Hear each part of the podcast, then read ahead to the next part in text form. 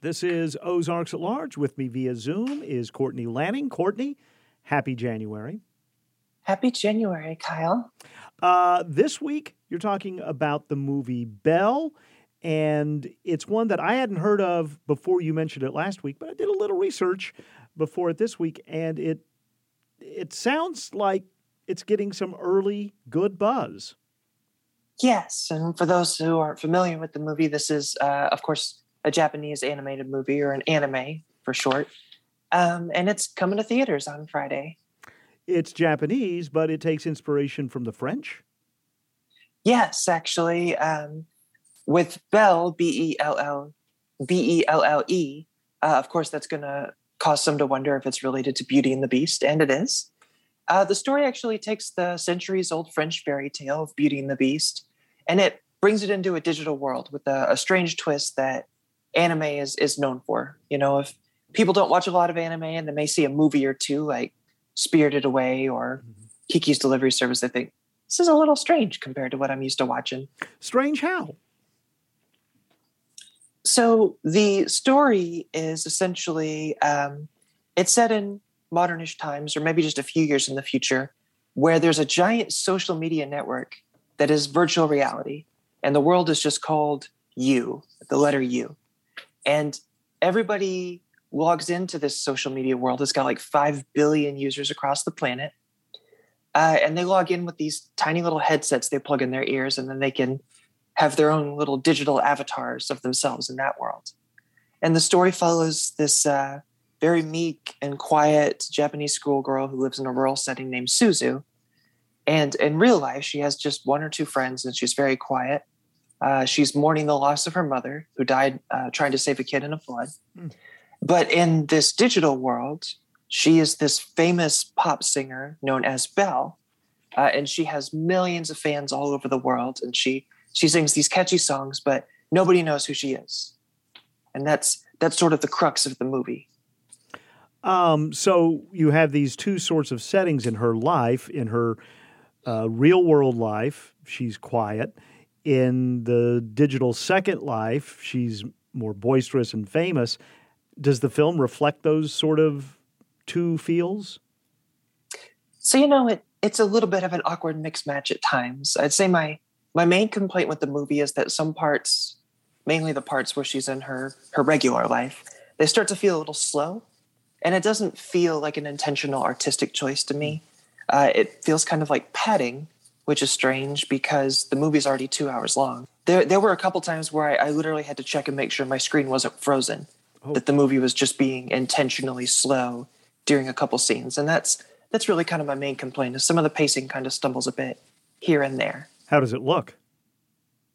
So, of course, when you're talking about an animated movie, you want to discuss the art, right? Mm-hmm. And the animation looks great. Um, you know, but I think the animation is at its best when they're in this digital world and you get to see all the the bright colors and the the boisterous animation of all these digital avatars that people have created for themselves, especially uh, this digital pop idol that the main character becomes named Belle. I mean, is there is there something that propels the character in the digital world that brings us toward the climax? Yeah, so the way the movie sets up this Beauty and the Beast tale is it it borrows from it very minimalistically. Uh, this is not like a, a, repainted hash of Disney's Beating the Beast. Mm. This is more of a take of the the 1700s fairy tale novel, uh, again published in France. Uh, and uh, this pop idol Belle, her her concert is crashed one day by a, a massive beast that everybody in the digital world hates, and they they really just hate this guy. And he comes around and he starts fights with people, and he's very violent and he just attacks people for seemingly no reason and Belle becomes obsessed with figuring out who he is, who hurt him, why is he lashing out like this. Uh, and the movie, I really had to give it credit. It takes quite a dark twist towards the climax and um, tackles a subject that you wouldn't expect to see in an anime. It tackles child abuse, which again is, is not something you'd see with this Beauty and the Beast twist. The twist that I keep talking about is this isn't a love story between Belle and the Beast, like Disney portrayed. Uh, this is more of the story of a quiet girl who needs to step into the light and be a hero for somebody that needs her to be, and the pain of a beast that everybody seems to hate and that nobody wants to pay attention to. So it's it's a unique twist. This is not the love story with a hint of Stockholm syndrome that Disney painted back in the 90s. And this is in theaters right now. Yes, this will be in theaters on Friday. Um, right up there with the the other big movies coming out this week, like Scream 5, for example. Scream 5, is this picking up where Scream I mean, it's been what several years since the Scream franchise had Scream 4. Right. And you know, this is this is a, a meta horror spoof series uh, that got its start in the 90s and you know me, I don't like watching scary movies. However, Scream is one of the very few exemptions I will give because it is so meta and it's more of a spoof and a commentary on the genre than it is an actual horror movie. Also coming to Amazon Prime this weekend is Hotel Transylvania 4. Somewhere along the line I missed 2 and 3, but here comes the fourth.